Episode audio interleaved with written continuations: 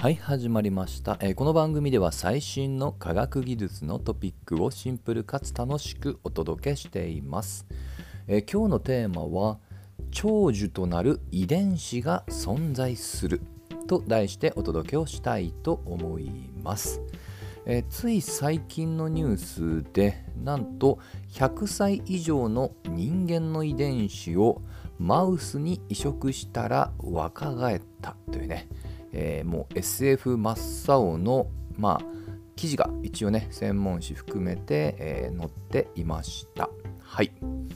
まあ、もう少し補足すると、マウスのあくまでこれ心臓の部位だけの話です。まあ、それにしてもすごいですよね。で、この遺伝子は LAB-BPIFB4 まあ、ちょっとね、どういう略か分かりませんけども、まあ、そういった遺伝子の種類だと思ってください。でこういった遺伝子は他にもね同じようなものつまり100歳以上のね特有の遺伝子ってものはすでにもう特定はされてるみたいですね。はい。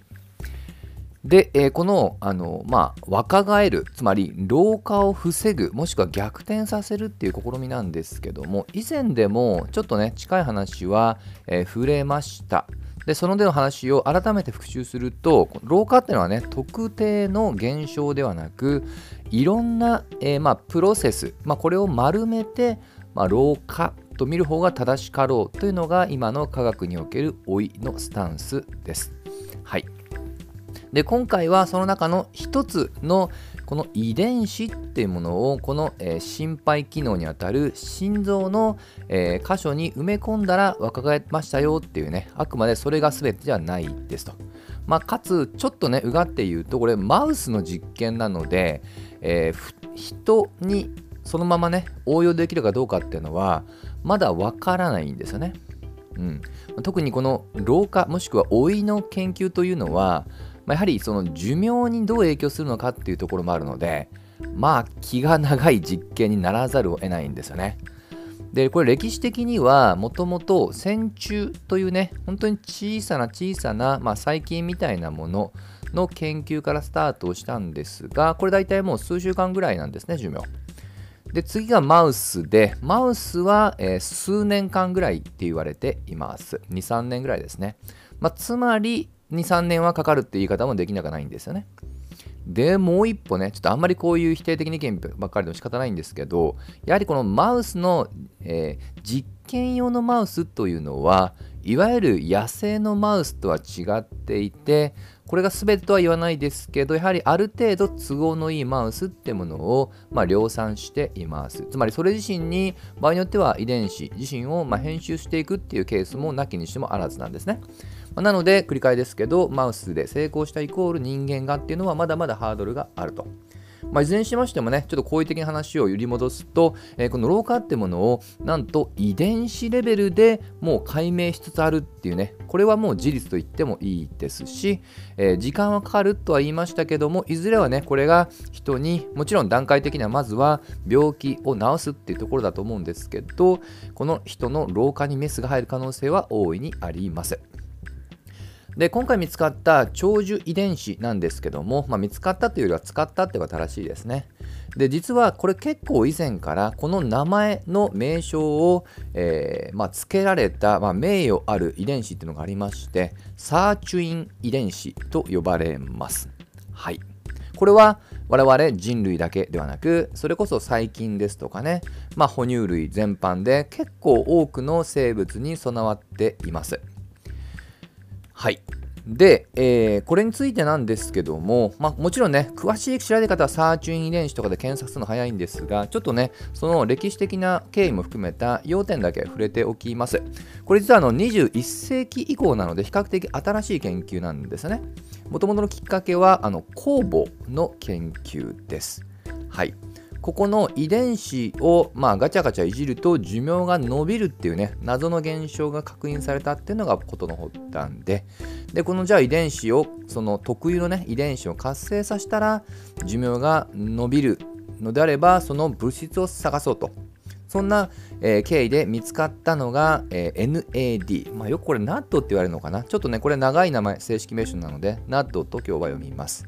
これは実は我々細胞の中のミトコンドリアでエネルギーを作るサポート役になっているんですね。ミトコンドリアっていうのはエネルギーを作る、えー、まあ、あのエンジンといいますかね、よくね、例えられるのが最近あまり聞かないかな、細胞の発電所っていうような表現も聞いたことはありますと。